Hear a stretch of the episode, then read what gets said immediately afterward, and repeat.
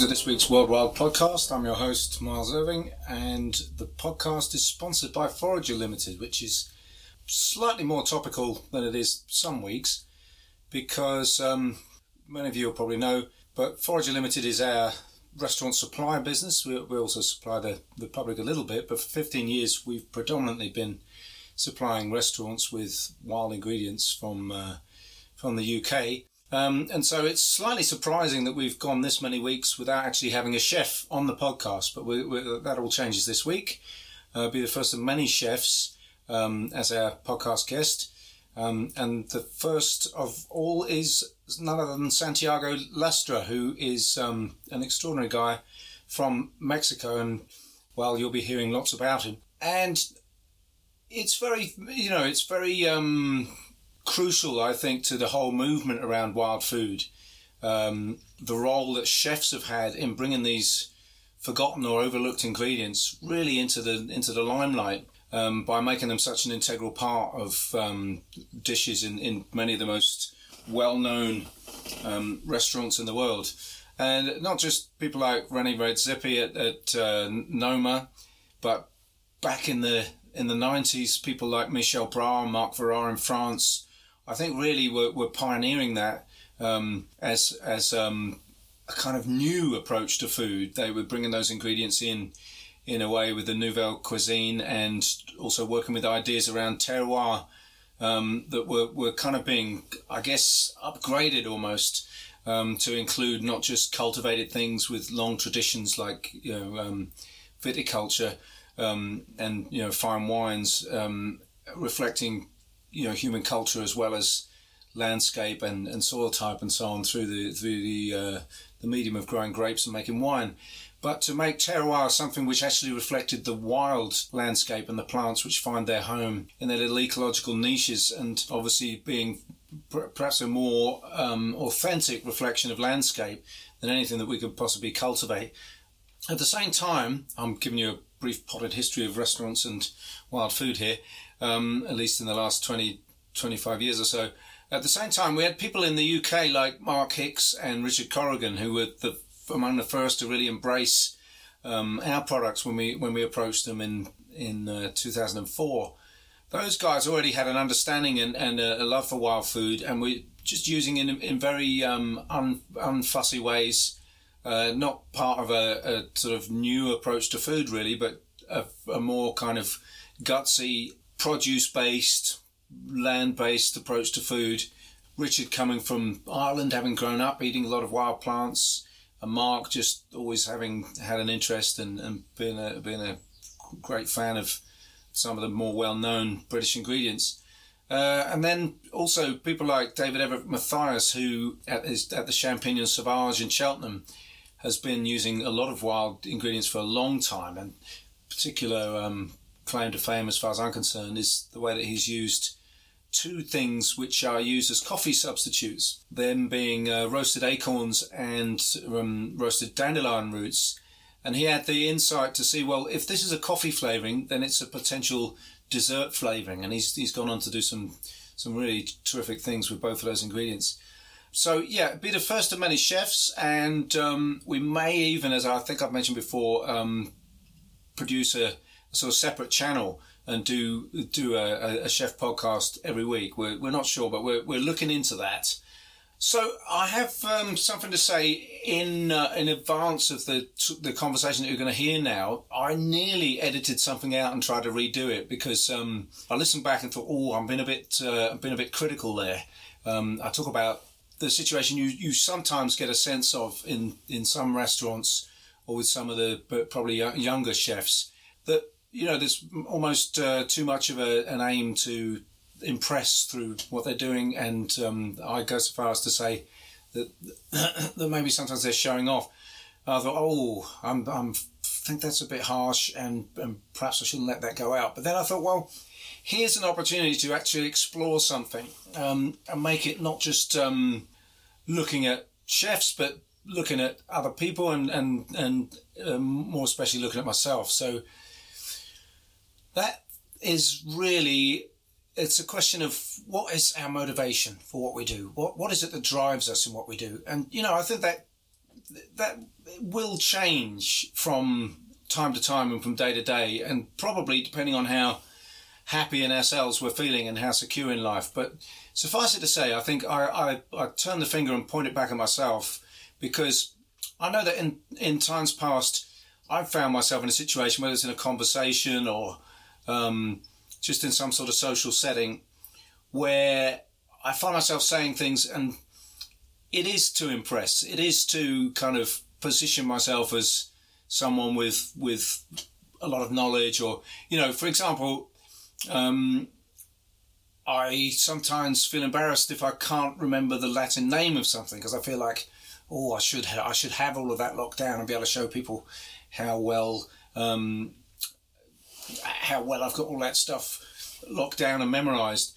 Um, and I might find myself um, following somebody else's story with another story that's that's maybe more interesting. I, know, I think we all do it, but I just it just made me think um, about where all of that is coming from. You know, whether or not um, we have just settled down into what I think is a more organic mindset that just says, well, look, I have almost like an ecological niche in life. I've got a place where I belong, and I've got a role to play and that doesn't come through trying to make it happen, basically. So, um, I mean, I guess this gives me an opportunity to just open up something that I've been saying a lot in my personal life that that uh, really I'm trying not to try, um, and I'm seeking to make. Uh, yeah, I said trying there. Um, trust the basis of what I do rather than effort and a desire to prove myself and so on, because I think in the end we have either a fearful approach to life or or um, or a, a, trusting one, and and and the basis for that, um, well, that basis rather will follow on to mean either we see our life as a way to to give and and just to contribute to the to the to the whole to the common good, or we see our life as a struggle for survival where we've got to push and shove and grab and grasp, and that's you know that's when we'd want to obviously be pushing ourselves forward and wanting people to form the most possible, uh, favourable possible impression um, and to prove ourselves. So, on the other hand, the minute we realise, okay, actually, I have a place in this world that no one else can um, can have. No one else can have my place because um, it's a it's a niche that only fits me. At that point, um, we can start doing things for a different reason. We can think, okay, well, actually, I am a gift, just like everybody else is, but, you know, recognizing that we are a gift to the world at large. And all we can do really is just settle down and, um, and find that fit with, um, with the world at large, find what it is we do best, and then not do it for any other reason, but that that's what we do best. And then instead of being that kind of pushing and shoving kind of uh, situation, we find ourselves in another one where we're just like a tree, basically. And a tree doesn't need to force anything. A tree will just bring bring leaves in the spring and nuts or fruit or whatever it is that that tree bears later in the season with no stress or strain, no effort. So um, I guess that sort of rounds it up for me. That um, it's the approach that we're trying to look at with the, um, I should say, really correct myself and say that we're trusting that we are looking at with the podcast. And so I guess the, um, the exhortation to any chefs who are listening is just, yeah, just believe in the gift that you are because, and just rounding off what I started saying there with, with the sort of potted history of chefs and, and, and wild food is that chefs are occupying such a, a very influential role in, in these times. Um, you know, I've said before that they started out thinking that they were there to cook dinner and, and, and ended up finding out that they're starting to change the world because so many people are listening to what chefs have to say about what is important in food and um, what ingredients to use and, and um, really they're becoming cultural um, shapers of well shapers of culture leaders of culture and so I think um, it's just amazing to see that. And uh, any any chef that's working in this time is is in a such a privileged position to be uh, able to contribute to what's going on. There's huge shifts in public attitudes towards food and consumption generally, uh, and it's an opportunity for chefs to to really make themselves useful in a way that perhaps has not been true in the past. And you know, I don't know about anybody else, but I do increasingly think that um, that's the only thing that really satisfies uh, in the end to know that we've been useful in some kind of way. Okay, without further ado, I'm going to get on and introduce this week's guest.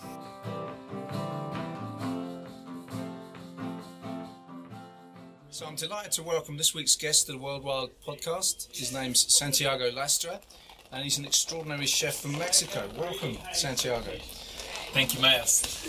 Um, and Santiago at the moment is a big build up to opening um, a restaurant in London, which is just going to be an absolute phenomenon. Um, so, what's the name of your restaurant? Where's it going to be? It's, it's going to be uh, called uh, Kol with a K, and uh, it's going to be in central London. Amazing. And and so Santiago is basically going to be bringing um, a really new experience of Mexican food to uh, a British audience, which is which is really um, well. We talk more about it in, in a few minutes, but but basically the the, the, the background to this project, um, I think I'm right in saying is you you had um, you had a, an, an experience which took you a lot deeper into your own native cuisine. Because Obviously, you grew up in Mexico and you know you would have eaten nothing but Mexican food. But like you, you did a um, a project with Noma from Copenhagen, which yes. which which enabled you to do a lot of research into um, the edible plants of, of Mexico. I mean, I'd, yeah. I'd, love you to tell us about that. It's yeah, I mean, like uh, I was uh, out outside of Mexico for five years without going back. And that was that was uh, that was four that was three and a half years ago, and I got a call from uh, Rosio, that uh, Rosio Sanchez, and she uh, she told me that uh, they were interested in, in, having an interview with me to um, uh, for getting involved in a project that they were doing in Mexico mm. that year. That was 2016, and um, so I just like I didn't think it twice. I had a meeting uh, and uh, with her and René, and they actually offered me the job as a project manager uh, for the uh, for Noma Mexico. That it was the pop up, just basically just two months pop up in uh, in Mexico. Um, big, really huge um, operation of bringing 80 people from uh, Copenhagen to uh, Tulum and uh, building a restaurant from scratch in another country with another ingredients with another culture and I remember they asked me if I wanted to be involved in the overall organization, mostly in the kitchen side. Well, in the kitchen side of it, mostly. And uh, it was great opportunity for me. I mean, like I honestly, I actually say René, like I just don't know. Uh, I don't know almost anything about my country, uh, and uh, and then he gave me the opportunity. I remember he told me that uh, let's let's just let's discover it together you know and uh, and it was it was a big challenge for me uh, because of that and because of, of also like what it represents for me it was like to be able to showcase make or to be part of something so big mm. that will showcase Mexico internationally was a really big honor mm. so what we did is to uh, I organized some research trips so we went to Mexico the first trip was uh, 16 days no 16 we got uh, 14 flights in 16 days, going to seven states of Mexico, like visiting indigenous communities, markets, restaurants, taco places, uh, and just basically to understand what was Mexican cuisine and Mexican culture. Then we had another trip of a month, uh, also making something similar in the Yucatan, where it was my job exactly there apart from organizing the trips, was to set up meetings with producers, with suppliers, with farms, and uh, and being able to um, ba- uh, basically get what René and the team wanted to get. So we were in this market, and it's like, okay, we really like this fruit, but we're like in the middle of nowhere, and I was like, okay, so I will, I had to make sure that we logistically we were able to get those stuff from all over Mexico. Mm. So then when we opened, I remember a month before we opened, we made a tasting of uh, I think like around 95 or 100. Uh, no, we have like more like like 300 320 ingredients and like we tried like 45 different types of oysters you know it was like insane you know like food from all over like we had tomato from oaxaca tomato from tabasco tomato from yucatan. Like four or five different types of tomatoes hmm. from different regions. And they will eat it they will make like a reduction with it they will make a you know so at the end it's like so they they they try to make sure like what what were their favorite ingredients in Mexico, hmm. like but in an overall like whole extense way. So we were getting the the ingredients for the menu at the end from uh, from around seven to eight different states, and all of them had to have at least one plane. Uh, most of them have like two or three. They had to take two or three plane trips to get into uh, Cancun, and then from Cancun we had a driver that pick us up, pick pick them up, and it, it was a really really crazy crazy story. But what I did, what I what it changed me, it was that I saw a potential um, incredible opportunity to to to to, sh- to to showcase the meaning of quality of Mexican culture, and also this uh, experience of like really working closely with uh, with with producers that they had uh, like jewels, you know, like actual uh, gold uh, in uh, in terms of ingredients and the meaning of quality of the actual ingredient is not about something rare. That is something that is made with respect and grow with respect, mm. and it's like so that kind of philosophy is what I learned, and of course a lot about like how my country works and what it is available and how incredibly diverse it is. So then I, I decided after the after the event, I mean like I saw I didn't know what to do after, and I saw people that they were traveling from Japan to Mexico and then going back the next day just to eat in Noma, Mexico. And they were seeing these ladies making the tortillas and they would take a picture with them because they was like the most incredible thing and the most incredible people that they should like be proud of.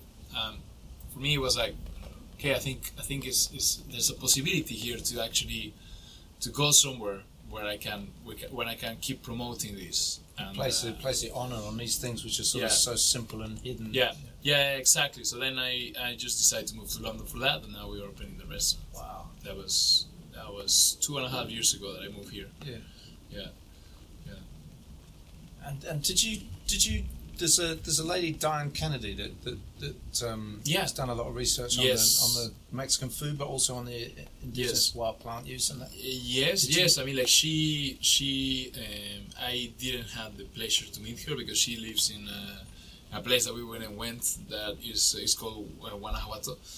But she's she's made she made an incredible job also to document uh, all these uh, made all these books in English because there are lots of uh, most of the books of uh, traditional Mexican Yeah. cuisine are in Spanish. Yeah. So she had this incredible vast uh, uh, investigation of actually Mexican uh, traditional Mexican food, which is uh, which is really really interesting.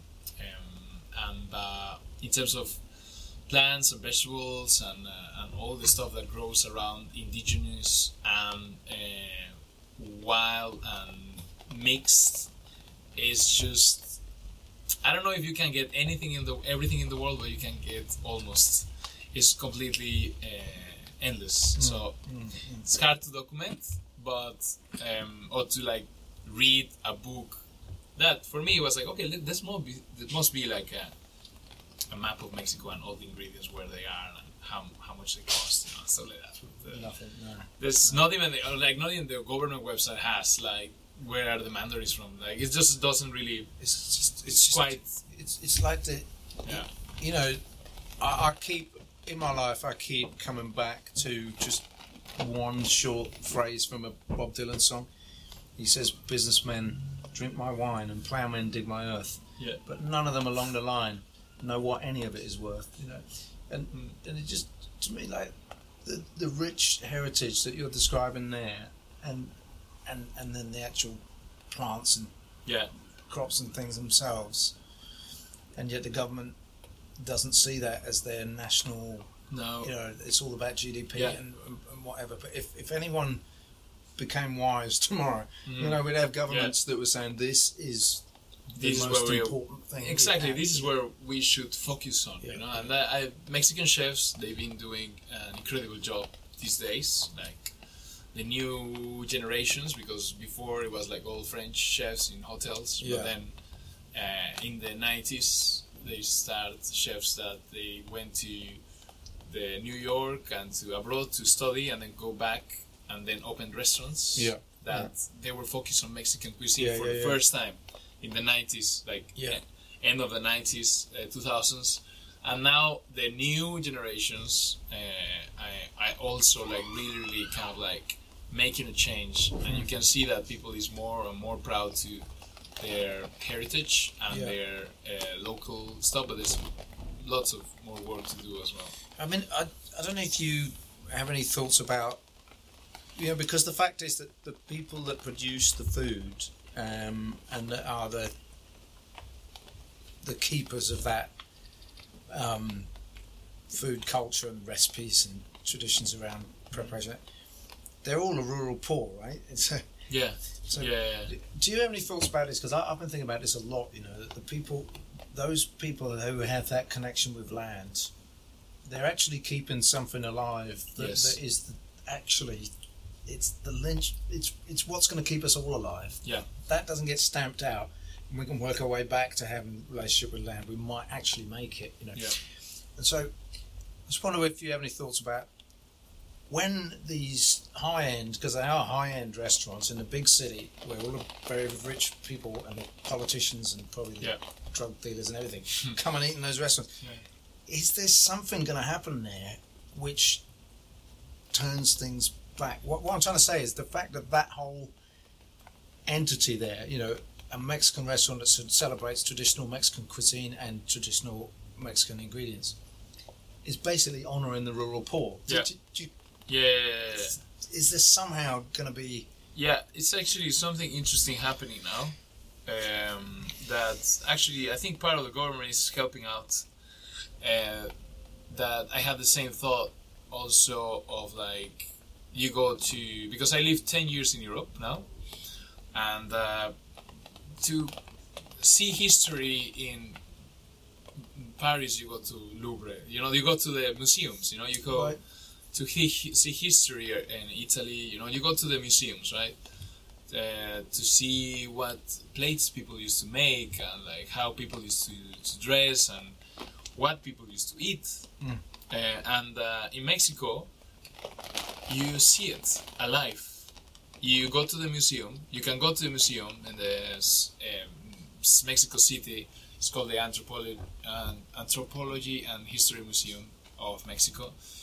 Uh, and uh, what you see there, indigenous people, how do they live, what do they use for like pottery and like what, how they, they used to dress and stuff.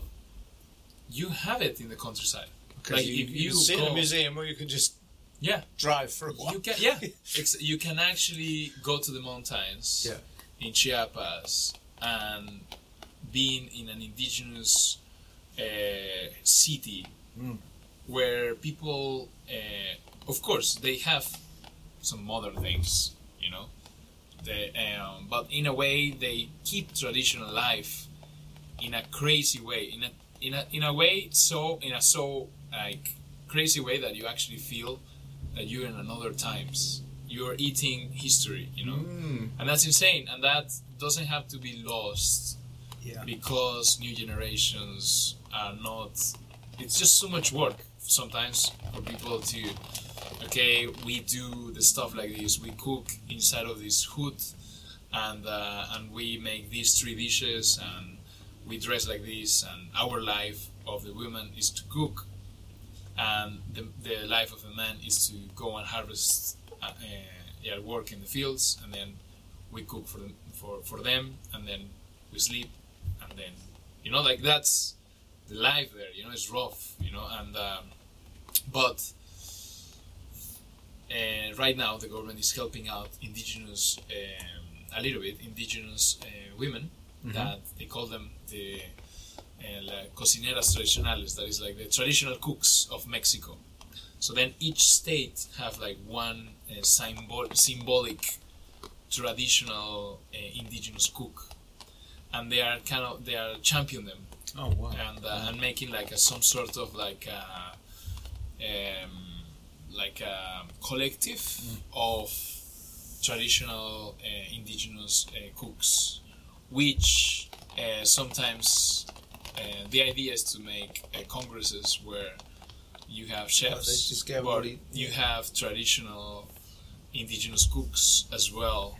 So it's not only about the the the interpretation of the chef, it's also about the actual interpretation of the traditional cook. So you have them both uh, at the same level. That's very Yeah, cool. so that's what was that's what they're trying to do at the moment, you know. Yeah. So then, and then each uh, it's interesting because it's like actual.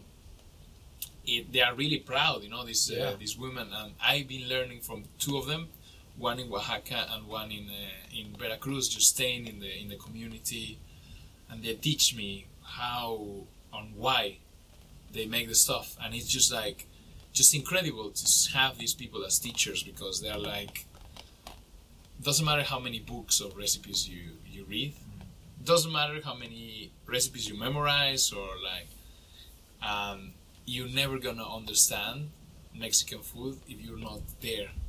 In that moment where when she say like no no no let's make it like this. And it's like so she this improvisation of the of the environment and the situation with culture is what it makes the food and you can see it like let's make this recipe. I'm gonna go to a market or supermarket. I buy uh, one spoon of this, two spoons of that, and one chicken, and then you make it, but it doesn't taste like the place. Okay, that's when you're following the recipe.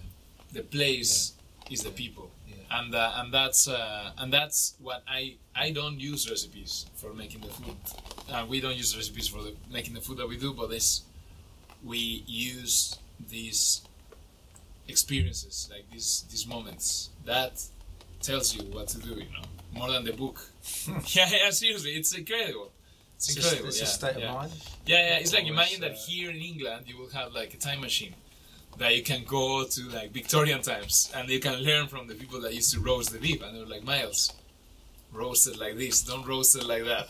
You know? Or eat the nettles don't eat the you know like at the end imagine that you can actually go there. Yeah. in Mexico, you can go there and you can actually speak with these people that they have so much tradition and so much like like uh, it's like a generational kind of knowledge that pass knowledge that passed by gen- like for generations you know like grandmother and the mother and then suddenly you have this woman that is like 65 years old 70 years old and they be that she been cooking from. She was three years old. She's three years old and then the mother four years old and then the mother was to like don't make it like that you know like make it like this and like you know like just like you're trained from your four years old and that's You got it in your bones. that's really yeah exactly. That's really really impressive and it's uh there is there is where the where the stuff comes from you know? That's uh but that means as well that sometimes you have to like really really think as a as an average customer. Like what do you how what do they will have as an approach? Like what do like if you serve them something that you think is really interesting it needs to be really tasty but also i think there's a there's something that is like uh, you don't have to speak a lot about it you know? And i think people sometimes they speak or they they want to take credit uh, themselves about what they source you know? Like yeah well we have this really amazing um important uh, herb or important uh, wine or like you know like because they want to like present themselves as something someone that knows more than other people. But for me it's more about like just a responsibility of like the landscape. What is what is where are we you know like and what is the landscape and what is nutritious and what is diversity. Hmm. So then at the end i think the people just it's really we just basically as a race we just narrow narrow down narrow down ourselves on three four ingredients that you see in the supermarket and there's no way that you cannot find celery in the supermarket. It's always going to be celery. Who knows where it's coming from? Who knows for what the people use it anyway you know but it's always there you know and uh, and there's so many things that they have a cycle and a seasonality and um, specific like places and and really amazing nutritional value that they deserve pe- normal people deserve to know you know Well, I mean, I tell you what, I'm I'm trying to work out how to even think about some of this stuff. It seems to me like as you go through the seasons, you have um, all of these things coming and obviously going. You know? But it's like it's like um, a very long series of potential dance partners. And one sort of beckons to say, well, you know, hello, I'm I'm the wild strawberry. Will you come and dance with me? And then we, we could potentially get in there and dance Yeah. with the wild strawberry, just eat it in the bush, but then make a recipe and Yeah. develop culture around Yeah. how we all go down there and harvest those wild strawberries. And we all come back and make this thing together and we all celebrate. But then there's the other 39 things that are in season just at the same time. yeah For me, I'm I'm always thinking, yeah, I wish I could dance with everyone. yes. all the time. But- exactly. exactly yeah but it's true. Yeah, yeah yeah yeah. But that's what i think as well like not because one thing is prettier than the other one or one thing is sweeter than the other one you will it will be better than another one you know? I think that's really really important because uh, otherwise you just narrow down yourself to one taste and one look of things. And i think is that as if you go and you say like in some of the talks because i i, I saw some like some of the talks big fan. Uh, talks that you you did and it's like like imagine that you're in your house in the woods or wh- wherever you have your house in the countryside and you go and you're a kid and then you go for dinner to your house. So uh, and you just use what is around. You will not have like like 10 petals of that flower perfectly sized and like only that No. one just because it looks pretty your mother or your father or whoever is cooking it, it wants to feed you and it uses the things that they have to feed you and i think that has been lost in restaurants sometimes that is like the point sometimes is a unfortunately, business the, the, the, the, it can be that the point in the restaurant is to impress you. yeah exactly yeah exactly Or so I'd with you to take yeah. an Instagram Yes, picture so you exactly. can impress your friends Exactly. that you ate at this fancy exactly, restaurant. Exactly. So that's the thing. Like uh, a lot of chefs are quite. Sometimes they get a little bit too proud in terms of like, there's not. We want to feed people. It's hospitality. People It's forget more- this is the hospitality Yeah, yeah. industry. The hospitality It's at the not the- beginning it's not the kind to of- yeah was to actually the impressive industry. no no exactly. It's not the circus, you the know. spectacular yeah, industry. Yeah, exactly. It's no, hospitality yeah, industry. it's exactly. But then a lot of people just eh, this. I think this message just has been lost because you want the because of the competition in a way, maybe, Yeah, sure, yeah.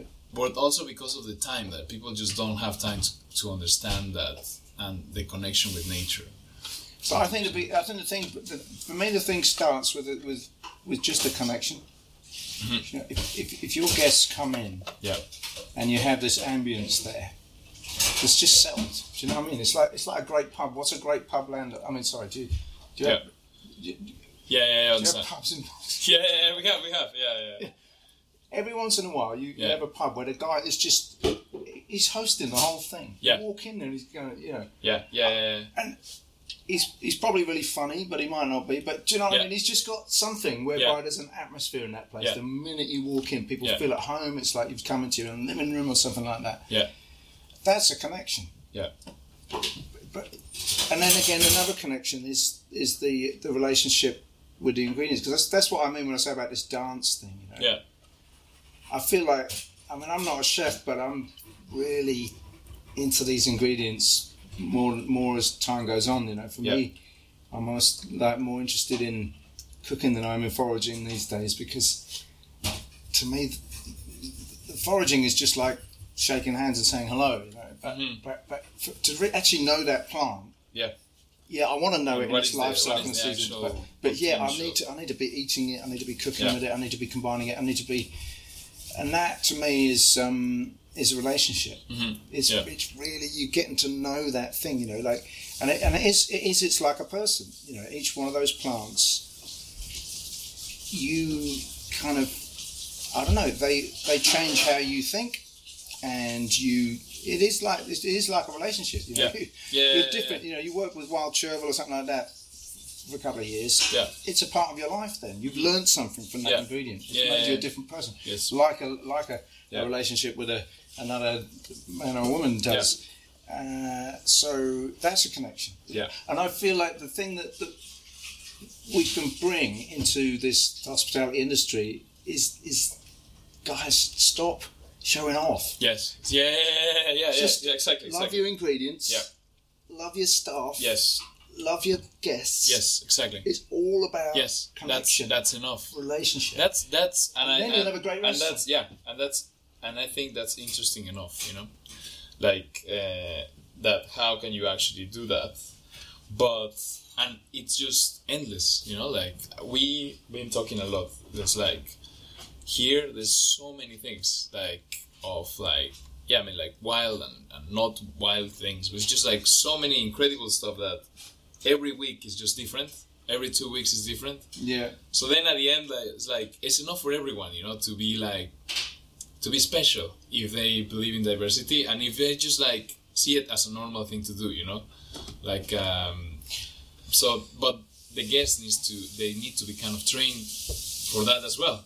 There's a lot of chefs are sometimes, uh, and I I also as well sometimes uh, just scared about the guests, you know, Yeah. like you're like you're like okay, so and I leave it sometimes like you leave it also with like business partners and stuff like that. They're like, well, whoa, we don't know if uh, what is gonna people say, you know, if you you change things or you add this to the dish, um, Yeah. or like maybe people want something specifically. But then I think more and more people is more open to what you have, you know. Well, I just, I just think, to me, it's like these days, if people come and eat at your event or in your restaurant, these days there's a lot of people that are coming because they want to join you on your journey, yeah, yeah, yeah, yeah. and that's another Yeah. great thing. You know? Yeah. They can just get that sense of what your journey is. Yes, exactly. think, Yeah, Oh, this guy's really, you know, he's exploring. He's yeah, he's finding out and and, and and discovering and yeah, exactly. it's almost if they Um, can get that sense then they'll follow you places they might not have Yeah. gone otherwise that's Yeah. the thing Yeah. if you're their tour guide Yeah. as it were and also to have like a, it's uh, it's about that like good um, um, it's like a it's like a like a good thought you know? Like it's like it's not uh, you don't you don't want to expect anything back you know? It's like it's just like a goodwill kind Yeah. of I mean like for me it's like a goodwill kind of thing. I want to I the only thing that I want is to have like um, a place where people can uh, it's like you have a family, right? You have a place that is your house, and you have a family that is with you cooking mm. or serving or lear- and learning about where they are and what can they do with food. Like what I don't know everything like at all. You know, I don't know anything. So then I learn with everyone, and then you show what you learn, and you feed people. You know, which sounds really basic, but then sometimes people just lose that and i think it's also because sometimes people just don't go out there you know? Like i think it's it's really important to actually go there and see where where these scallops coming from. Mm. And where where exactly like and like trying to like put yourself in their shoes Yeah. of like actually in scotland it's not easy to get these ones. It's it's cold it's far it's not really like so where are these coming from um, these ones are from Skye. You have to go to Inverness and then take a take a well a car, well drive from from Inverness to the to the north and then to the west to Skye and then to Skye you get like a little boat and then you go all the way in the boat for a couple of hours. Then you have to dive them, keep them alive, send them over, you know, and they are here, you know, and then it's just a struggle, you know. Everyone have their own struggles, you know, but you don't understand them when you don't Yeah. put yourself in their shoes, you know. Now you've been there and Like also what, journey, and right? for Yeah. sure what you Yeah. guys do, you know, it's just incredible. How can you actually know all these things, but also like pick them with your hands? You know, it's like it's just not. It's not. Uh, it's not easy, you know. So then uh, that's what people needs to understand as well. You know, sometimes they just. I don't know. I don't know your experience, but but if uh, but I think people have to put themselves in shoes of other people, uh, in terms of foragers and producers, and uh, and also them in their people in the shoes of the of the chefs. You know, Yeah, well, like also well, we like always how, laugh. Yeah, we, how can you Yeah.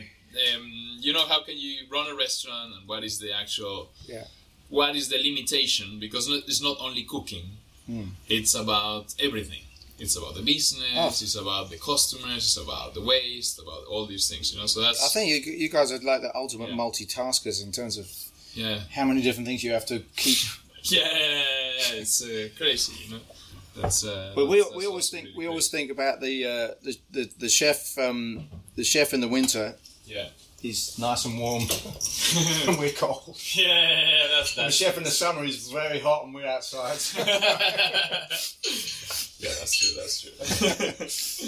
I think it's about uh, just working together, you know, and uh, because I mean, like, I don't know, I don't understand. There's some restaurants like they have like three Michelin stars, you know, and uh, or whatever, and they want uh, you to send them all uh, flowers, like you know, like this big, but like small, but the shoot, you know, like but like only this, and then you have we need 400 a day, you know, and then like if they are not perfect, all of them, yeah, there will be like, what is this, you know, and call and you know, like we once had a spec when when when Noma did the uh, Yeah. the Noma at Claridge's thing. yeah, We had a speck of sorrel leaves yeah, between that and that. yeah, And we, we, had, we had foragers all over the country because it was July and there really wasn't much sorrel. So we sent out this SOS and we got people in, Yeah, uh, yeah, yeah. in Wales, Cornwall, even Yeah. right out. I think someone was on the Isle of Skye Yeah. or one of the islands up there. And, and, and Yeah. Newcastle, and they're all out Yeah. there with their tape measures. it's got to be this uh, long. I mean was- that's, uh, I mean, uh, That was what I wanted. so, Yeah. yeah. yeah, but still, you know, like at the end, you know, I think we need to be flexible, you know. I think that's really that's really important. Um, I'd like to see it. I'd like to see it um, that we could. Um, well, you know, we, we kind of do do this with with uh, this Federo Felix project Mhm. that that feed oh yeah, yeah, homeless yeah, yeah, folk and that. Yeah, yeah, So if if we've got a load of stuff we didn't manage to sell and we know it's not going to make it through to the next pack day, yeah, yeah, yeah, that gets put in a box and sent up there. yeah, yeah, yeah, And they will just they they will basically just have this box of delights yeah, yeah, and yeah. then they have to find a way to use it all. Yeah. But I've often wondered what it would be like if um, if we had uh, a relationship with a restaurant where they could respond to us just going, "Okay, guys, I'm not going to tell you what we're sending you," yeah, and then we just put like 13 different things Yeah. and send the box, Yeah. and then they've got to make a menu out of that. There's- Yeah. I think I think it would be a lot of fun. I mean- everyone would. would I mean, that would be. a lot. I mean, like that's perfect. You know, like for me, that's perfect because, uh, I mean, like as soon as you know, uh, like the quantities and the kind of like the flavor profiles of the things that that that are growing around, you are able to to basically say, okay, let's put this one there, this one that.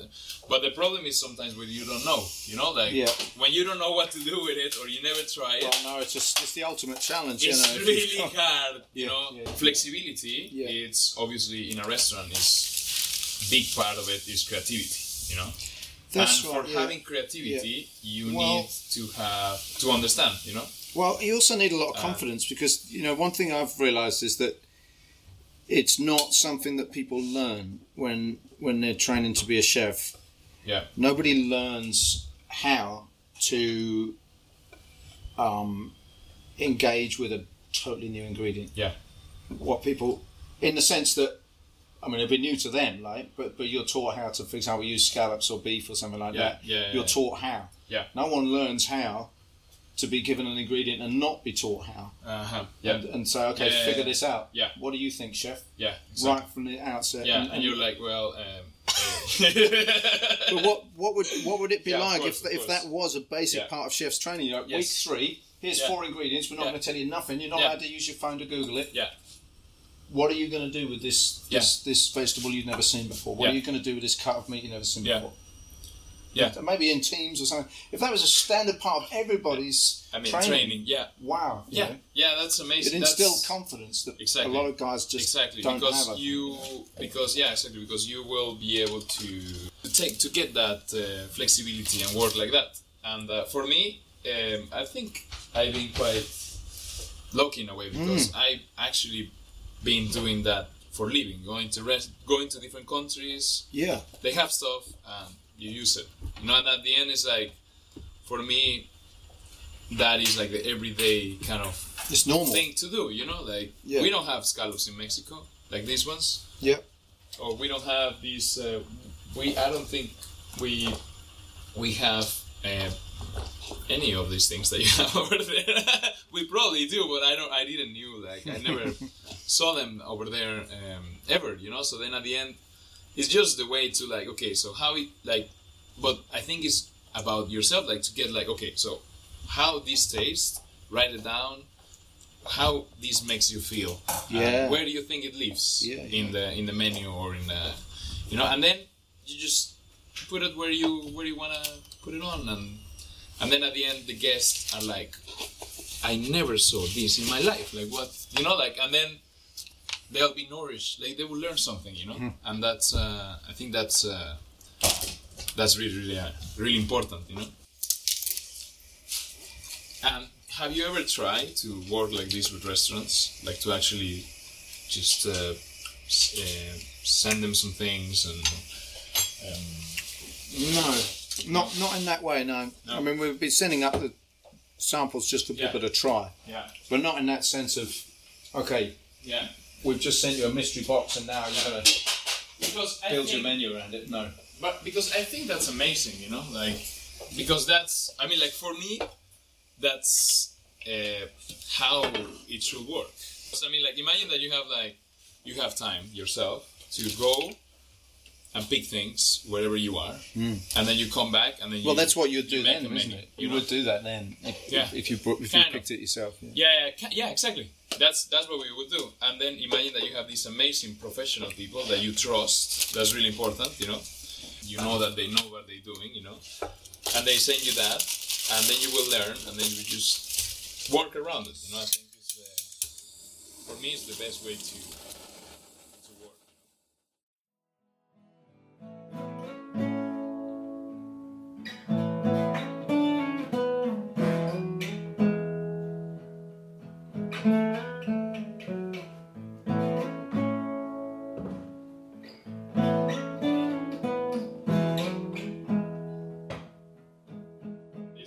used to work in a restaurant called Bror in Copenhagen. I don't know if you know. Um, they used to work at Noma. it's uh, Sam and Victor. Been there. Yeah. Yeah. So I worked there for a year. And uh, the philosophy of the restaurant was um, basically um they use a lot of like nose to tail kind of, uh, sometimes a little bit too much. but uh, yeah, so they have like uh, this like uh, tasty menu of like a lamb head.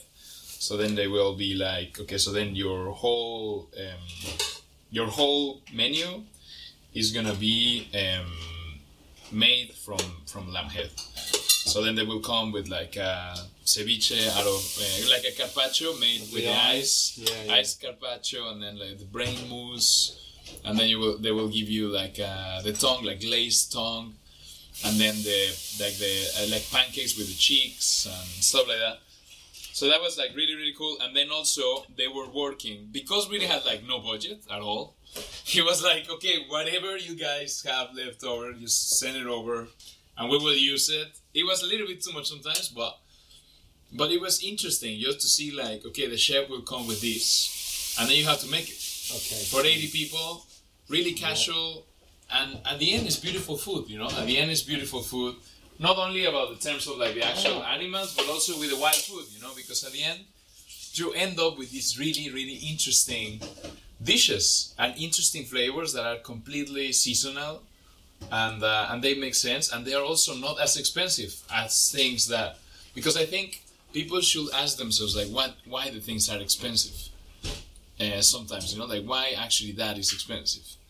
More that that uh, that sometimes maybe is because it's probably because it's not sustainable or probably because it's not in season or probably it's because so it's not local. far? Exactly exactly. So then at the end also that is something that it's interesting um, um, so you can so then the alexander seeds when they're when they are like this um, for me they uh, taste a lot like uh, like pink peppercorns I know. I've seen, funny enough, I've seen it. I've seen it growing wild in um, in Adelaide, in Australia. in Mexico they grow wild and the the pink peppercorn and the the um, Yeah. the um, It's the- funny. I've never made that connection before, but you're absolutely right. That's so Uh, funny. yeah. and is Yeah. the the um, the the tree is called uh, pirul in Mexico. yeah, yeah. So we actually use the the wood of the tree Okay. to make um, to make to, to cook the lamb because it's just like everywhere. And when they're green, they're really really aromatic, and also the leaves. They're also really, really aromatic, like Yeah, the yeah. pink pepper leaves. Yeah. I don't know what, how the leaves. Oh yeah, the, uh, obviously the yeah the Alexander leaves I know. No, They're not the there's same. definitely aromatics in the But- seeds. That but the seeds, leaves. yeah. So this is a sauce that is from like really really traditional from my hometown. Wow. That is called uh, pink mole. So it's a it's a mole that is made. What does mole mean? Does it just Mole- mean sauce or? yeah, mole means blend. Blend. Basically, it's a blend of things, and uh, um, it's basically um it can be different things. Um, this one it's uh, it's made with pine nuts. So this is made with uh, beetroots, um, um, smoked chili, and uh, pine nuts, and roasted garlic. That's it. And uh, normally these will have pink pepper corns. So then actually I add some uh, some of this on it. So then eat that, you know, and then And if then you, you make add, all indigenous. Yeah, you know, so then indigenous to here. yeah, yeah, yeah. So then that's interesting because actually these have the pro profile. I just run out of pink peppercorns. Unfortunately, I literally like yesterday, Yeah. so I don't have to you to see it. But for Yeah. me, it's like really, really like pink peppercorns. Yeah. So when I make a dish with these, I always add. Well, not always. Like I just learned about this two weeks ago. but I will always use these ones. You know. Right, Yeah. So it's just like really, really interesting uh, similitudes. But now we've got mixture. Yeah. Right? Now, now we've got another kind of mixture. We've got a mixture of Yeah, Mexican yeah, sauce exactly, exactly, and, and English spice. exactly, exactly. That's the thing. That's what I, that's what we want to do. kind of mixture. Yeah, yeah, exactly. But that's the thing. Like um, Mexican food is really uh, fresh Yeah. and uh, really uh, colorful Mm. and like uh, spicy, you know, and like um, um, bright and and, and uh, uh, exciting, you know. And uh, British food is a little bit more dry, like a little bit more like not so much colors, you know, in a way. Mm. But the things that they grow around, they do have these amazing colors and amazing spices and, and, and freshness. And it's just like you can actually have uh, really, really similar results with the things that are over here. Uh, You see, I don't, I don't know. I don't know. In, a- in a sense, I, I want to say like the, Yeah. the, the, when our food doesn't really reflect our landscape, Mhm. then it's not really our Maybe that wasn't. In a yeah. way. Maybe that wasn't. Well, yeah, it's yeah, like the going to Yeah, going yeah, to yeah. Australia and seeing that like it's all about barbecues on the Yeah. beach and and, and, and Yeah. whatever else. And so, Exactly, this is yeah. ridiculous. It's Yes. nothing to do with this Yeah. landscape. Yeah. And you've got Yeah. you've got twenty thousand wild plant species, Yeah. many of which Yeah. have indigenous and traditional use. Well, you know, build a food around that, and then you can call it Australian. And Yeah. whereas what you're talking about with the, the Mexican thing, I suspect is a little bit more um, still wedded to the land. Like Yeah. maybe Yeah, yeah, yeah, yeah. I mean, like you use the fruits that you have around. It's a lot. Like when I, when people in Mexico, uh, because uh, this uh, wild uh, using wild food as a chef uh, becomes a little bit of a trend, like internationally, Yeah. in a way, but uh, in a way of like just fancy restaurants making Yeah. it. Uh, a lot of people say like, okay, Mexico, there's no foragers, and then I uh, actually René, I, I remember he asked me for like finding a forager, for like hiring a forager, Mexican forager. I didn't really find anyone that had that like profession, you know, like not a website or something No, like that. no, but then not, you realize that it's actually the people it's the forage. traditional knowledge. Yeah. So, that's So a lot there's the actually when you think about it. some bloke like me that just Yeah, when you think about it, started as a profession. It's people, Yeah. people, that, people, Yeah. people, people that have done it for exactly. Like exactly, exactly. Exactly. So the, the thing is that actually, uh, the you realize that actually the dish is made with wild food, but the wild food there they are avocados and mangoes and Right. and uh, and like tiny limes and and different uh, type of coriander and stuff like that. You know. So then it's like oh yeah. So actually yeah, people actual forage. Just like a normal thing to do, you know, and that's uh, that's interesting. But yeah, you're completely right. I think it if you use this to make food, that will be the actual um, British cuisine. You know, yeah, yeah, it will be exactly this. You know, and that will be that's something that I would expect. Um, basically, and I don't know, but most of the ingredients that I use are um, from here. You know, most of them. Yeah. So then I think, well, I mean, like we are using, we are making kind of Mexican food, Hmm. but we're also making British cuisine. You know, it's yeah, kind but, of like but it's, it's, all kind of it's like all it's all the mix. I mean, I, Yeah. seriously, I think you know that that probably. Um, I hope that that describes what you're trying to do. That that Yeah. little joke about the sauce, just yeah, yeah, that, you know, because you're bringing um, these deep cultural roots around food from, from Mexico and then applying them to British ingredients. I mean, wow! Because then that becomes part of our that becomes part of our landscape too. You know? Yeah.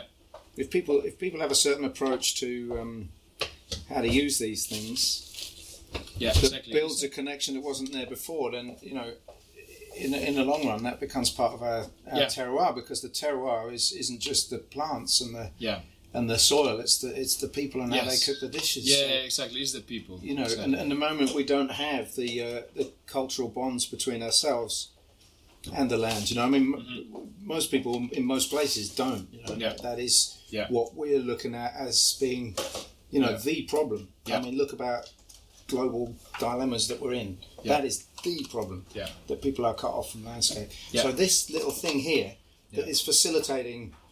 How could we get back into a, into a, actually a deep relationship with our surroundings? Well, Yeah. we need culture. Yeah. We need recipes that people re- that Yes. makes people joyful. Yeah. Makes people feel safe and comfortable and familiar. Yeah. Yeah, exactly, exactly. Uh, we need exactly. all that stuff. Yeah, This exactly. is coming from your home cooking in exactly, Mexico, right? Basically, exactly, like, exactly. what- what's that word again? What's the word for the Uh, sauce? the mole, mole, Mole. So you grew up Yeah.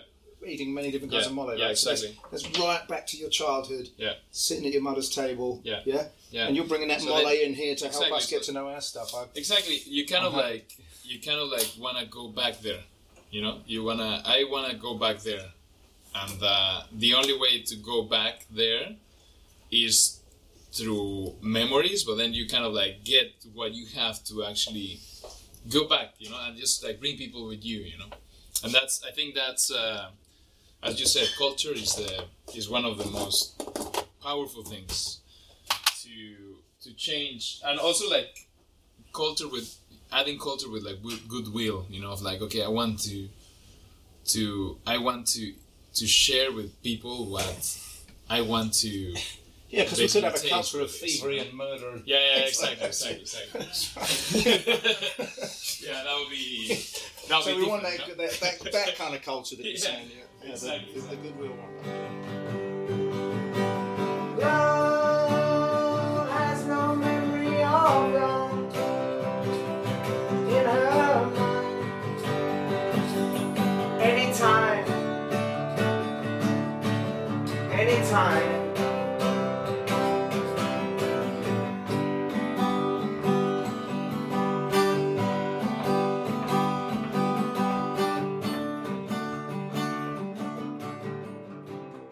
mind. There's a it's like an old there's an old coal scuttle.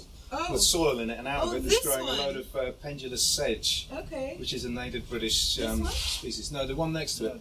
It looks like a grass, but it's Yeah. actually a sedge. It's closely related to grasses. Yeah. So we we got the plant like what two months ago, Yeah, we and it was like really ugly. It was just like chopped up, and then I came back and it was like this beautiful. Now it's flowering and just gone, blue going to seed. Yeah. yeah. yeah. so This- it was a good investment. So then this is uh, the first course of the um, Kol forager dinner lunch. The Forager Santi collaboration. yeah, Forager exactly. Santi dance. So that's that. So they are um, just basically um, scallops from Scotland, so it's a Scottish scallop. They were alive. We just cut them uh, just fresh. We put a tiny bit of salt on top, and uh, and then you have uh, some pink mole that is made with um, pine nuts, beetroots, and green Alexander seeds. Then some sweet cicely stems and uh, Atlantic wakame And the Solomon and seal. Solomon, seal seal, stem. and then a tiny bit of um, of this uh, sauce that is made with um, with uh, rattlesnake chili and um, and dulse. And then to finish the dish, we have this uh, little juice that it's uh, it's an agua chile of um, of cucumber with kombucha and uh, fermented wild uh, ramson capers. Okay, so just uh, enjoy it. It's incredible. Thank you, chef. Is for me the collaboration and the the understanding of the wild food is like uh, it just brings the complexity to a to to a really really incredible other dimension. You know that is like it's not just a traditional dish with a nice ingredient and a nice sauce. It's like it's these tiny details that Yeah. texture and freshness and like round uh, umami and, and other stuff that this has. uh, but it actually really, they're not like for example when I make this sauce of the with the cucumber, it's just basically just three three ingredients. You know, Yeah. cucumber, kombucha, and uh, and like we have this uh, we we pickle some uh, ramson capers. Yeah. So it's just like that. But then when you have them together, to make them takes a long time. but then we just mix them, and then with all this stuff, it just just gives much more depth to, to what you do. Like how you knew the the places where you can where you can find these find these things and like how like uh, now I, I'm interviewing you like I want to know like what what was the process you know like you start you like this stuff and, Just, and yeah. stuff like that and then how can you actually Just move through the land with your eyes open. Really? That's it. Pay attention. just like That's yeah it. just like traveling around really really Edible. Really wow so it was been like it's been like that like it just basically going around and Yeah, but it's so funny, like yeah. you, because that was a long time ago right But yeah, but like I mean, the um, different parts of the landscape which have gradually unfolded their um, their riches to us, as it were. yeah You know, all the all the all the goodies that are in a particular place. You don't see them all in one day. Yeah. And you go there for two, three, five, six, seven years, and then you discover another thing that's there that you didn't know was there. Yeah, yeah. Because you just you just you, you know unless you walk in a in a grid Mm-hmm. up and down and cover every square inch of a you're not gonna you're not gonna look actually at every bit of Yeah. ground beneath your feet yeah and then you might just not go for the two weeks that something's in flower Mm-hmm. which you're never going to notice that thing unless it's in flower because it's hidden amongst yeah, yeah, A load yeah, of grass yeah, or something. yeah of course. And so um, it's the same thing again really. It's all about um, the, the knowledge that comes from having just hands-on contact with something. You know you only get to know an ingredient because you you work with it over and over again. You chop it you peel it you, you, you Yeah. know, and suddenly you well not suddenly very very gradually you become acquainted. Yeah and that's the way it is with discovering what's in a in a landscape. I mean, or at least you know. I suppose the thing is, for, for me, I was learning the plant species at the same time as discovering a landscape. So, Mm-hmm. you know, now if I went to a brand new piece of land, I might, I might notice more of it sooner. You know, Yeah. because because I know more plants now. Yeah. But that certainly was how I learned it. You just Yeah. just keep going back to the same places. Yeah. So like going to the same place and like divided by like you're divided by like okay so this is field this is uh, forest this is uh, beach i mean you Yeah. divide it from there you go to the same place uh, Kind of, but I mean, you it's just because you've discovered something when you go there, you know, and, and, and then you go back there. yeah So yeah and then you discover something else when you go there, or, Yeah. or you discover, you know, you got this patch of mushrooms deep in the forest, yeah but then you're walking up the track to get to them, and you notice Yeah. some plant that's growing by the side. And yeah it's just, yeah. just you're just being there, and, and, Yeah. and, and like I say, there's all these, all these different things that that um, that catch your attention. Yeah, and, because I mean, like, no one really tells you how to do this. Like, like there's not like a, it's not like a school that No. they can tell you like, okay, so if you go to this place, you will find these things, and then yeah, Uh, so then it's actually your own kind of like you are hungry to to, to, to understand. well. this I mean, there's a deg- there's a degree of obsession in it. I think, like Yeah, for, right. for me, like the the, the initial um, Voyager discovery was was was definitely you know pretty obsessive, um, and um, you know you just want to know what everything is, and, and you're interrogating every place you go as to like what what might be here.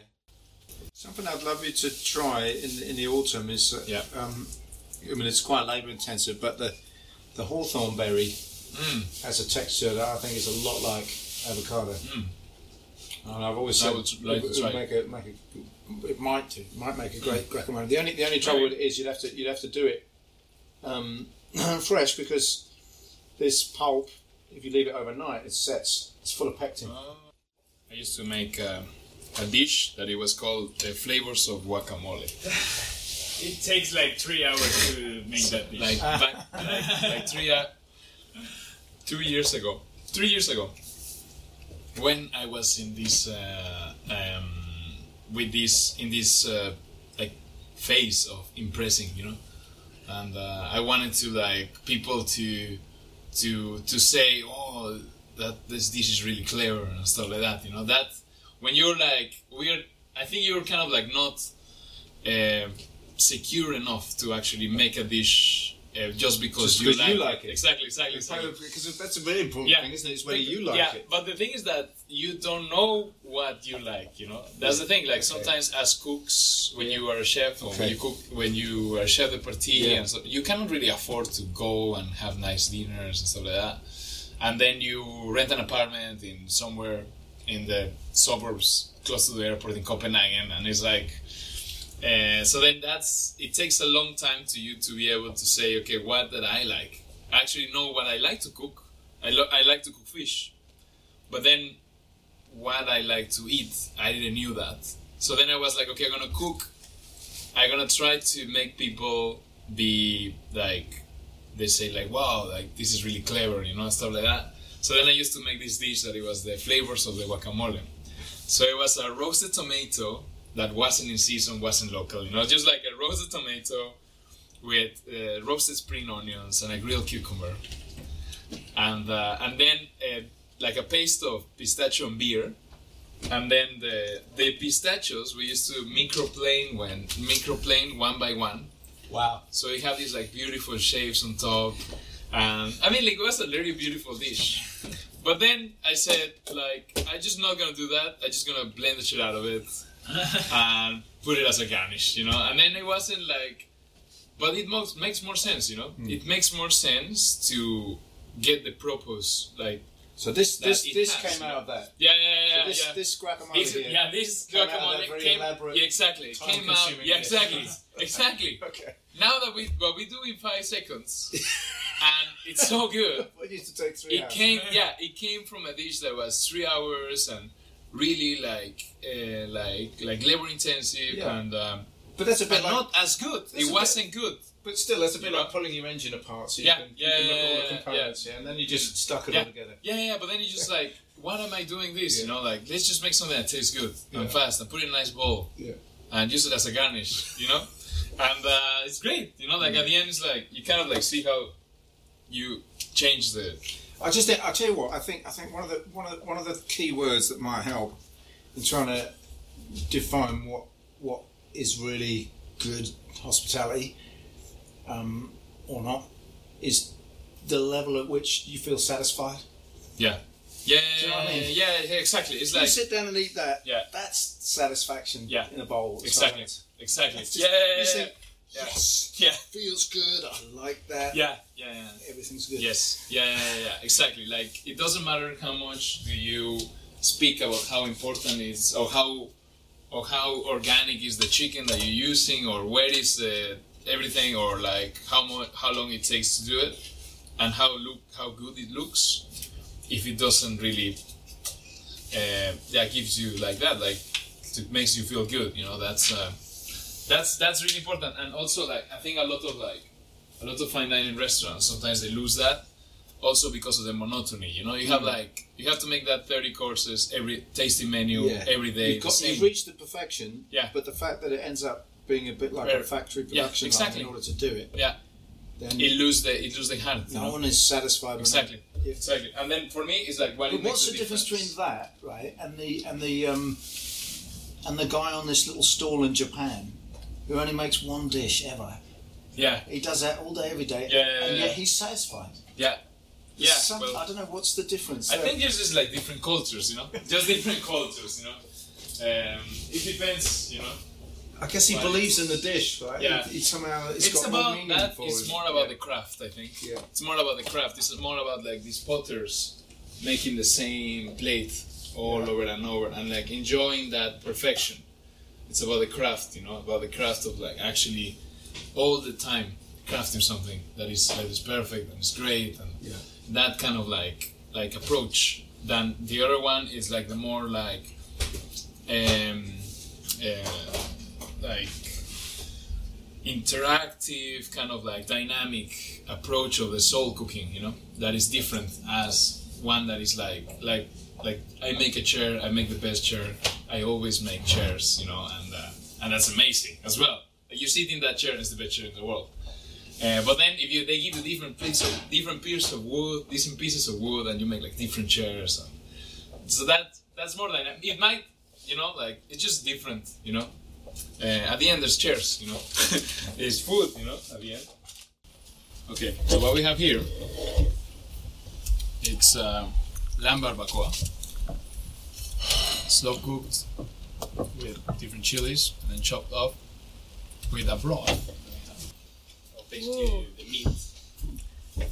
And it has some mezcal, and then um, so this is just basically the juice of the lamb, and then and then in the sides you have um, this is um, a sauce that is made out of uh, dry apples and whiskey with uh, with a little bit of chili as well, and then um, this one it's um, lacto fermented vegetables with uh, with jalapeno, Uh, fermented Fermented, yeah. uh, nettles, That's right, yeah. fermented Ooh. nettles.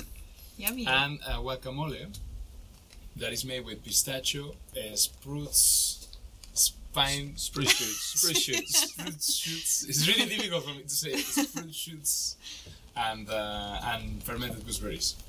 And then here we have the tortillas. So just uh, they are made out of blue blue corn. So you should start with the broth, basically. Okay. It's like every everyone makes their own kind of creates their own taco as they they want, you know, with the things that are lying around. Yeah.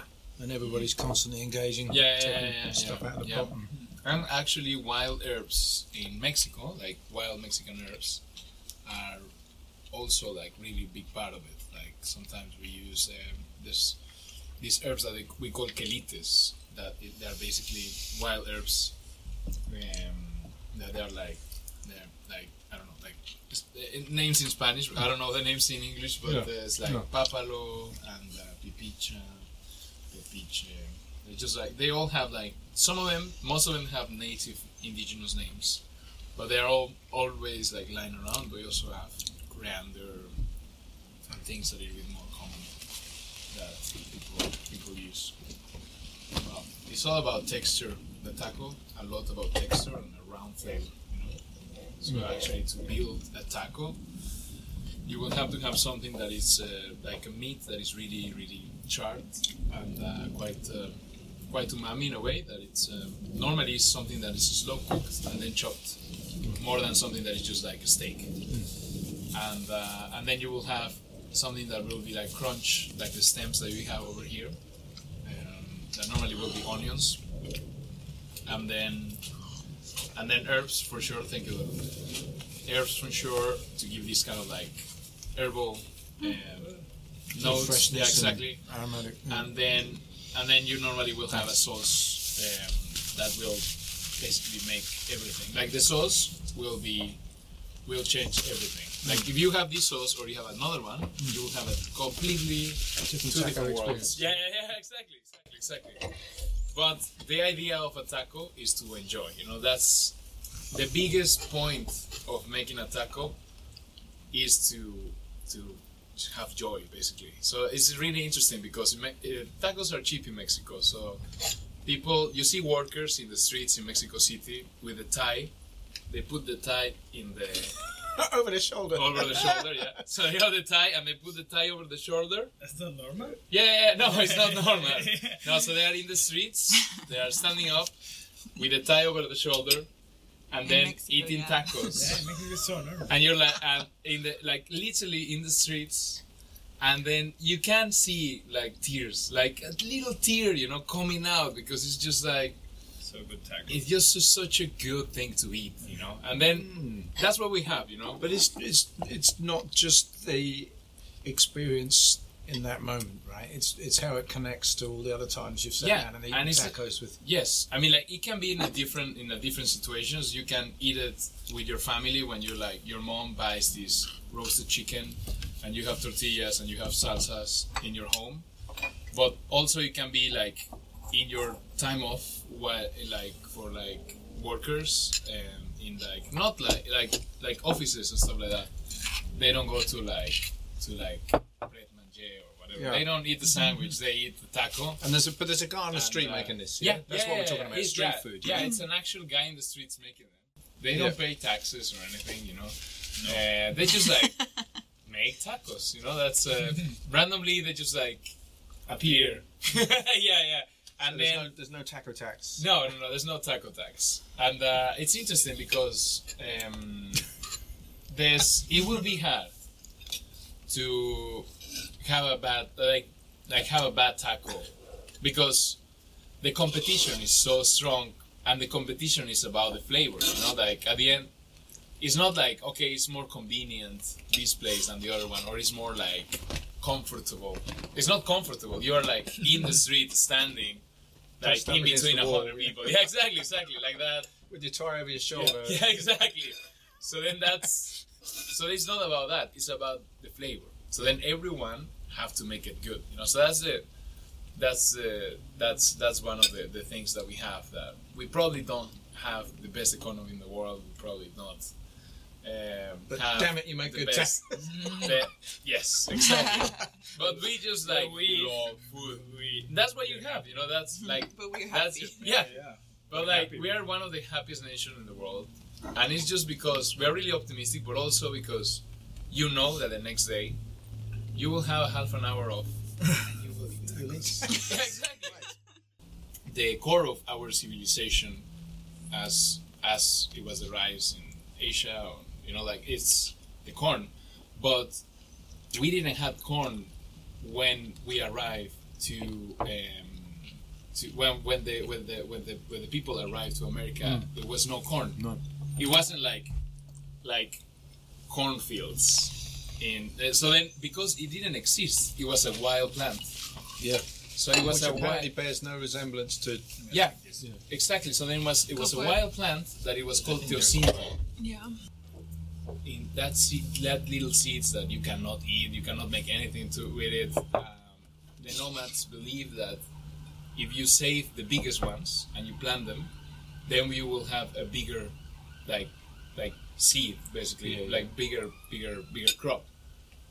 And for generations, people used to save the biggest seeds, the biggest seeds, the biggest seeds until the first corn appeared, as we know it, and uh, and that used to that was founded the first corn like seven thousand years before Christ Yeah, yeah. in Puebla in Mexico, and uh, but then back then there was no knowledge of pottery, so they were not able to actually boil the the corn. Okay. So they used to make popcorns. So then the people in uh, in uh, So popcorn is seriously ancient. yeah, yeah, yeah, yeah, yeah, yeah. So the actual people in the like the sedentarism in Mexico start with popcorns. So people used to like just just roast roast the po- the corn. It was really really small grains, and they used to puff Yeah, yeah. yeah. because you cannot boil it because you have no pots. So then after that they they discover like pottery like like a thousand years after, like and then they have they boil it but then you get sick. And that's the, Uh, the, niacin, Yeah. niacin, yeah. So then the, the thing is that what they did is to once, well, no one knows exactly the story, but people think that ash came to the the pot where you were boiling the corn, and then you uh, don't know where, but ash came like just basically get into the pot of water and make an alkaline solution yeah. where they were able to take out the husk of the corn. Like the husk comes away, and that made that's that process called nixtamalization. That is basically when you take out the husk of the grain and the niacin away by an alkaline solution, by boiling the corn in an alkaline solution, and uh, and that allows not only to take out the toxicity of the corn, actually allows to create a dough. Because if you just cook corn and blend it, you get a puree. But if you cook the corn with calcium hydroxide solution, the calcium ions react with the with the with the proteins and the and the starch and the oils of the of the of the of the grain mm-hmm. and creates a dough. So you actually can Makes it more viscous or yeah makes it yeah more- it, it bounds the actual like a chemical reaction that bounds mm-hmm. everything together like like you kind of like you're basically gluing yeah, yeah. And bouncing the oils, proteins, and starch of the corn. Okay. That you can apply that also to grains from here. So I also make tortillas with rye and with different types of wheat. What about quinoa? Uh, quinoa, the the husk, like the the actual husk. No, not Oh. husk. Like the skin is too hard. Yeah. It's too hard, so then you cannot like when you blend it, it stays Right. really hard, and the amount of like whatever it is inside of the quinoa is so tiny Hmm. that you cannot really. Um, it needs to be things that have a really really tiny husk. Yeah. So then, uh, yeah. So then, we've been working on that, but at the beginning I wanted to use only local grains, but uh, I love corn. I think we I think we need more blue corn in, Yeah, the, yeah. in the in the uh, Yeah. in the mix. Yeah. I mean, this is an amazing Yeah. food, isn't it? Yeah. I, I only recently um, even knew about it, but Yeah. I was reading this account of the difference between most of the corn that's grown now, um, in terms of nutrients, Yeah. and this one, Mhm. and like this is a proper food. Whereas, whereas Yeah. The other ones is just full of just sugar. Exactly. This has got a whole diversity of micronutrients. Is a big part of Mexican food to eat the blue corn? Yeah, we eat all the Is it- all the corn. The All- different all the corns. different colours, There's yeah. black corn, Okay, yeah. blue, red, Mm. yeah, obviously yellow, white, but um, we are losing everything. Losing the variety, the diversity. Yeah, because people, um, it's easier to mass produce corn with like one variety. Also, also most of the corn that is consumed in Mexico is grown in the states. Yeah. So, be, because people in Mexico, the farmers, they just don't have the conditions or the support that they deserve, and the people that have actually heritage grains, they just cannot sell them. It's like they, they have like oh yeah that's this I have this amazing corn. They go to the market, and because they're like different sizes or some of that or different color, no one buy them. So then they just like it's just for like self consumption. Do you think there's a role for restaurants in that? Because I mean, I'll tell you a story. I have a friend. Uh, you might you might know him. In fact, his name's Cesar Costa. He's, he's in uh, São Paulo in Brazil. Yeah. Um, and he's he's opened a restaurant recently. Um, But what he did, he went on a road trip with his business partner all around Sao Paulo state, looking for suppliers. You know, this is they like you had a long run up towards the uh, opening of the restaurant.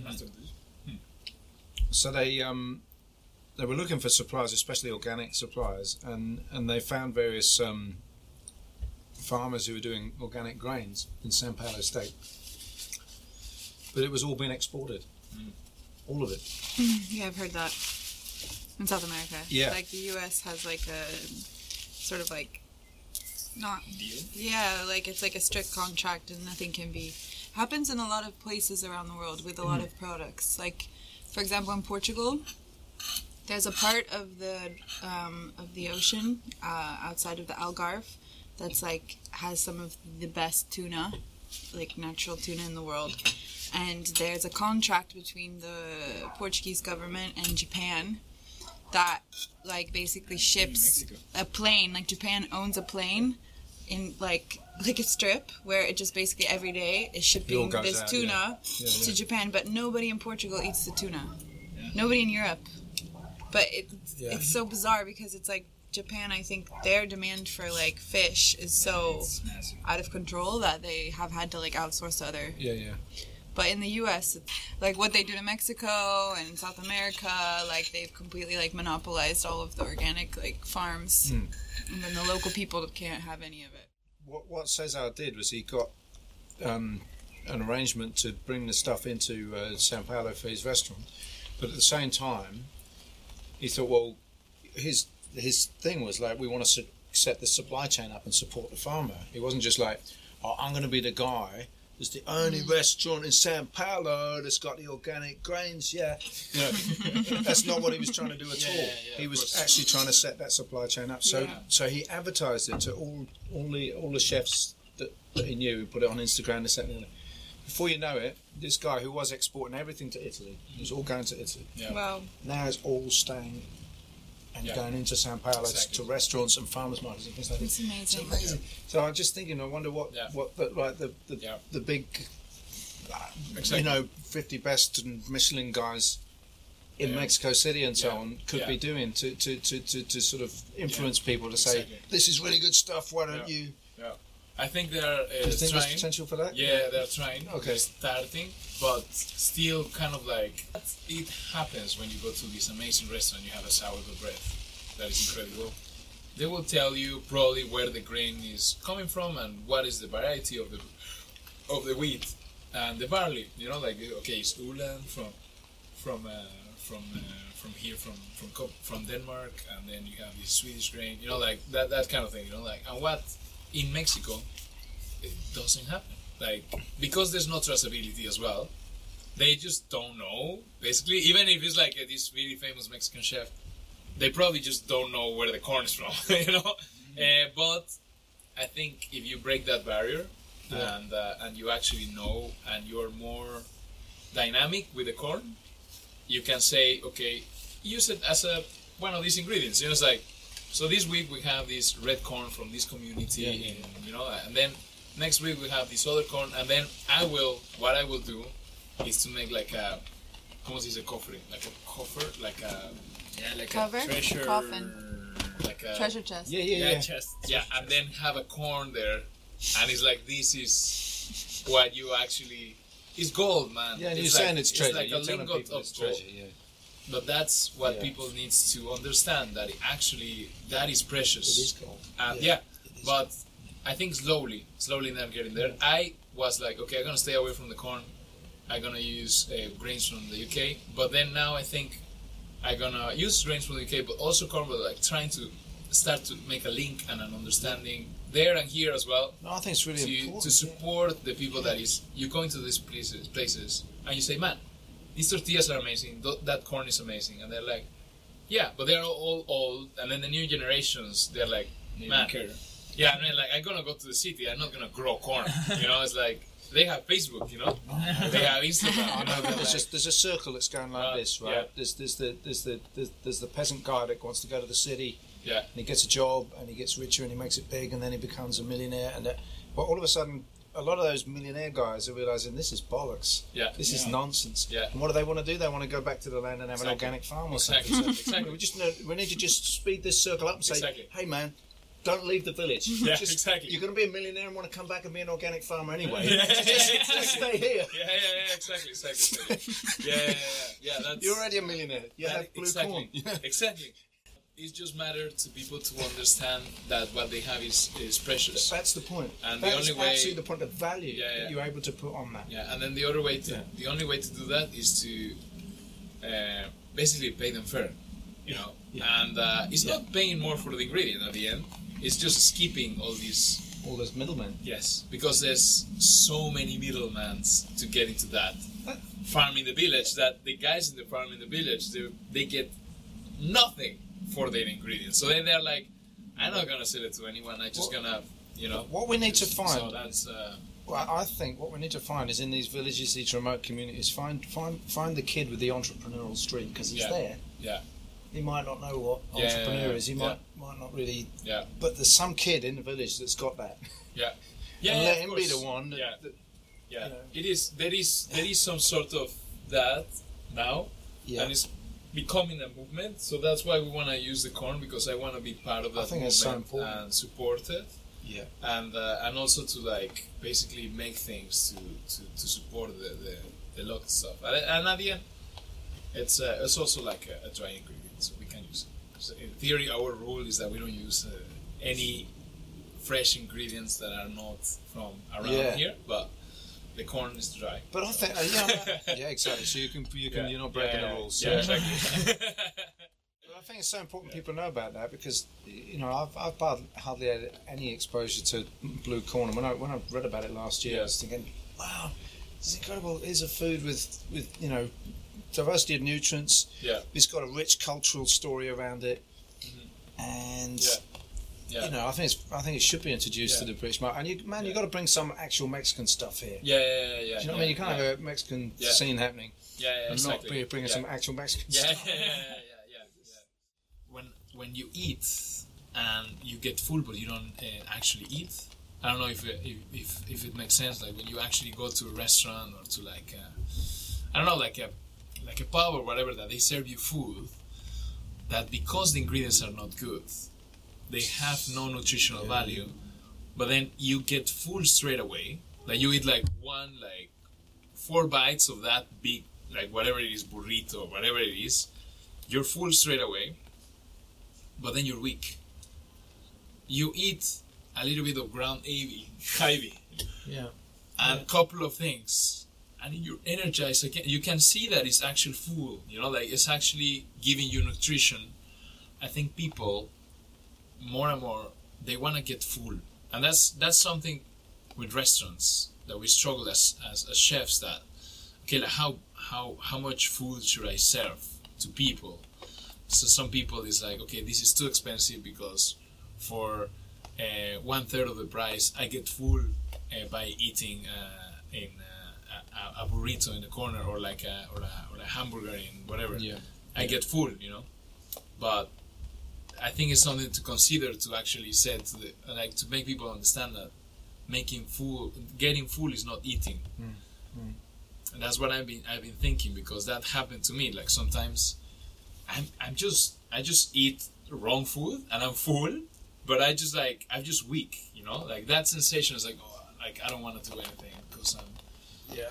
When you eat good food, you actually are uh, getting energy Yeah, to yourself. of energy, Yeah, yeah. exactly. You're Yeah. like it's like a car that you put bad gasoline. It's not gonna function the same that if you put good gasoline. Right? Yeah. Well, So I think that's something that wild food helps a lot. just the sheer diversity of nutrients that's, that's in those plants, I think, is is a, is a big part of it. Mhm. And uh, Yeah.